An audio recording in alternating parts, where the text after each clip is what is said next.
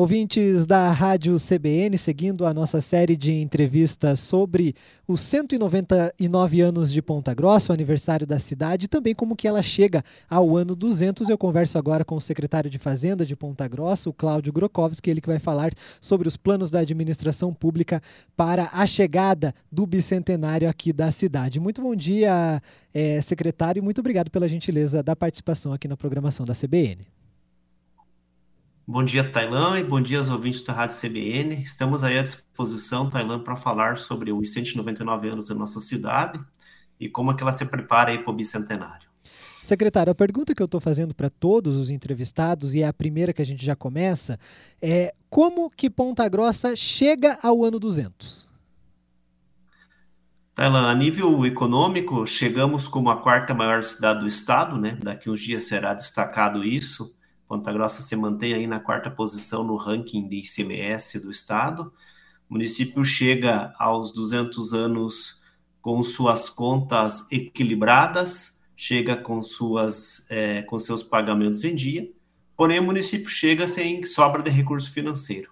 Então, ainda há um trabalho a ser feito para os 200 anos e para frente, para que o município tenha recurso financeiro suficiente para atender toda a demanda da população de Ponta Grossa, que a gente sabe que é grande, principalmente nas áreas aí de infraestrutura, na área de saúde e na área de assistência social, que é, a, entendemos que será muito necessário um investimento muito grande em assistência social, principalmente pelos efeitos aí pós-pandemia. Então, o município chega com suas contas equilibradas, porém sem recurso, sem recurso sobrando em seu caixa para os investimentos que a gente sabe muito bem que a nossa cidade necessita e precisa.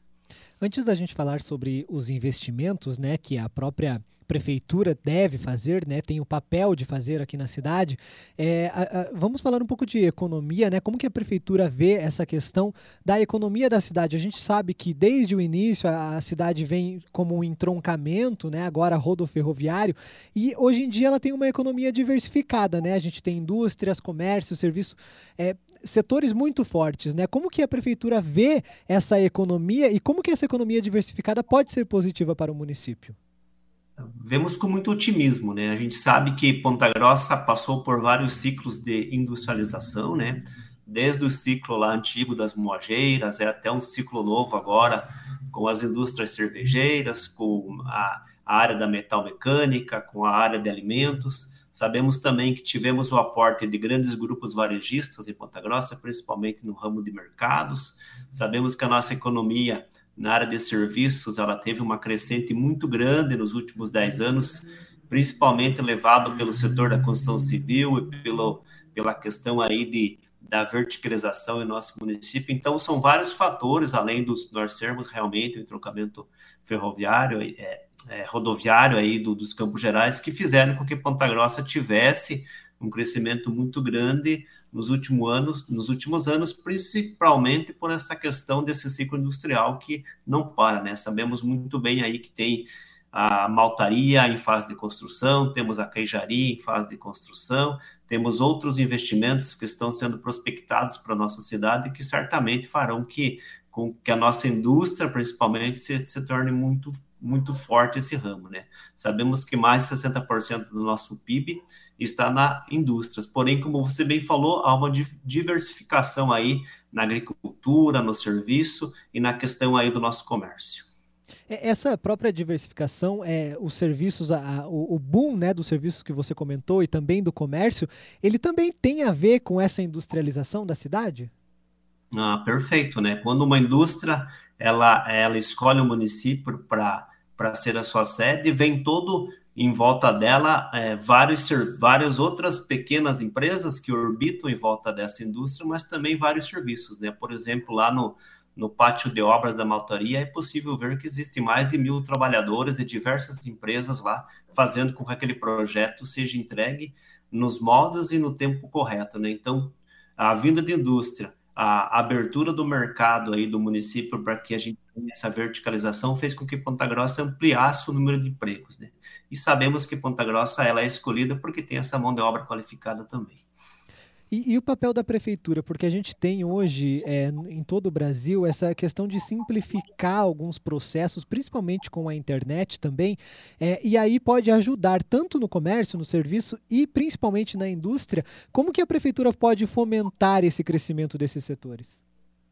É, na última quarta-feira, até a gente fez um avanço grande nessa questão e, e certamente Ponta Grossa será escolhida pelas empresas para se instalarem, porque há um processo de desburocratização e simplificação. Então, na última quarta-feira, a prefeita Elizabeth assinou um decreto onde mais de 580 atividades econômicas do município elas foram consideradas de baixo risco, ou seja, né, a empresa vai se instalar, se ela estiver enquadrada nessa 580 atividades, ela já sairá com sua inscrição municipal, já apta para trabalhar e já com a nota fiscal. Então, esse processo de simplificação e de desburocratização que o município vem implantando, certamente é um diferencial para que as, as empresas abram e produzam em nosso município.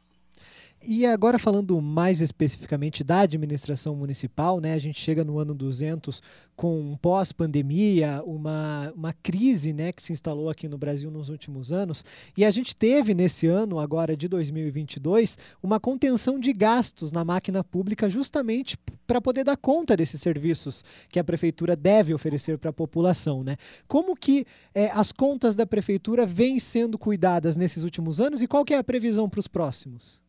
É sempre com muita responsabilidade com o dinheiro público, né? É esse nosso papel e é isso que a prefeita Elizabeth nos, nos pede diariamente. A prefeita Elizabeth, ela foi, é a prefeita de coragem, ela que conseguiu ter coragem de encaminhar para a Câmara, para a Câmara Municipal para debate de temas, de temas que eram polêmicos, que não eram debatidos, né, como o fechamento de economias mistas que não estavam dando mais lucro, né, que eram deficitárias, essa reforma administrativa que visa fechar algumas autarquias, transformar algumas entidades em entidade pública, né?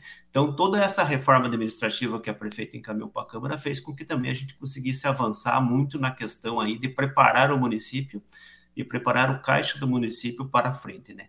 Então, isso nos ajudou muito. O município de Ponta Grossa hoje vai encerrar o 2022 e inicia o 2023 com equilíbrio econômico entre sua receita e despesa, porém, como eu falei no início dessa matéria, dessa entrevista, sem é, lastro financeiro. Né? Então, não há sobras de recurso, porém, o município vai fechar e iniciar o ano de 2023, o ano do bicentenário, com suas contas equilibradas. Né? O que nos preocupa também, Tailan, e é objeto de estudos diário, e por isso que a gente mantém é, um conservadorismo na aplicação do recurso público, é a inflação que está no nosso país hoje. Né? A gente sabe que a conta da inflação ela virá, sabemos que uma hora ou outra, né, isso vai ter que ser ajustado. Sabemos também, e isso nos preocupa, que o governo federal, principalmente nesse período eleitoral, tem criado muitos benefícios, né, com pisos da enfermagem, pisos da, da educação, e em alguns momentos o governo federal não aporta o recurso necessário para fazer frente a essas novas despesas. Para você ter uma ideia, só o piso da enfermagem que foi colocado nos custará mais de 1,2 milhões todo. E isso o governo federal não repassou para nós a receita suficiente para isso. Então a gente está se preparando, como sempre, com muita responsabilidade, com ajuste nas contas, para a gente enfrentar todas essas questões que certamente estarão batendo na porta do município no final desse exercício e iniciarão em 2023. Outro ponto que a gente nos preocupa é, em relação à receita. A gente sabe que a maior receita no município, quase que 25%, é oriunda do ICMS. Sabemos também que foi taxado uma alíquota fixa para o ICMS, principalmente dos combustíveis. Isso nos preocupa na arrecadação de todo o Estado e na perca de receita que teremos com essa instituição de uma alíquota fixa para o ICMS no Estado do Paraná e para o Brasil todo. E, e essa é, finitude, né, vamos dizer assim, do dinheiro, quer dizer, o dinheiro na, na linguagem popular contadinho, né, para fazer os, os para pagar as contas, enfim, fazer o serviço funcionar, né, fazer a máquina funcionar.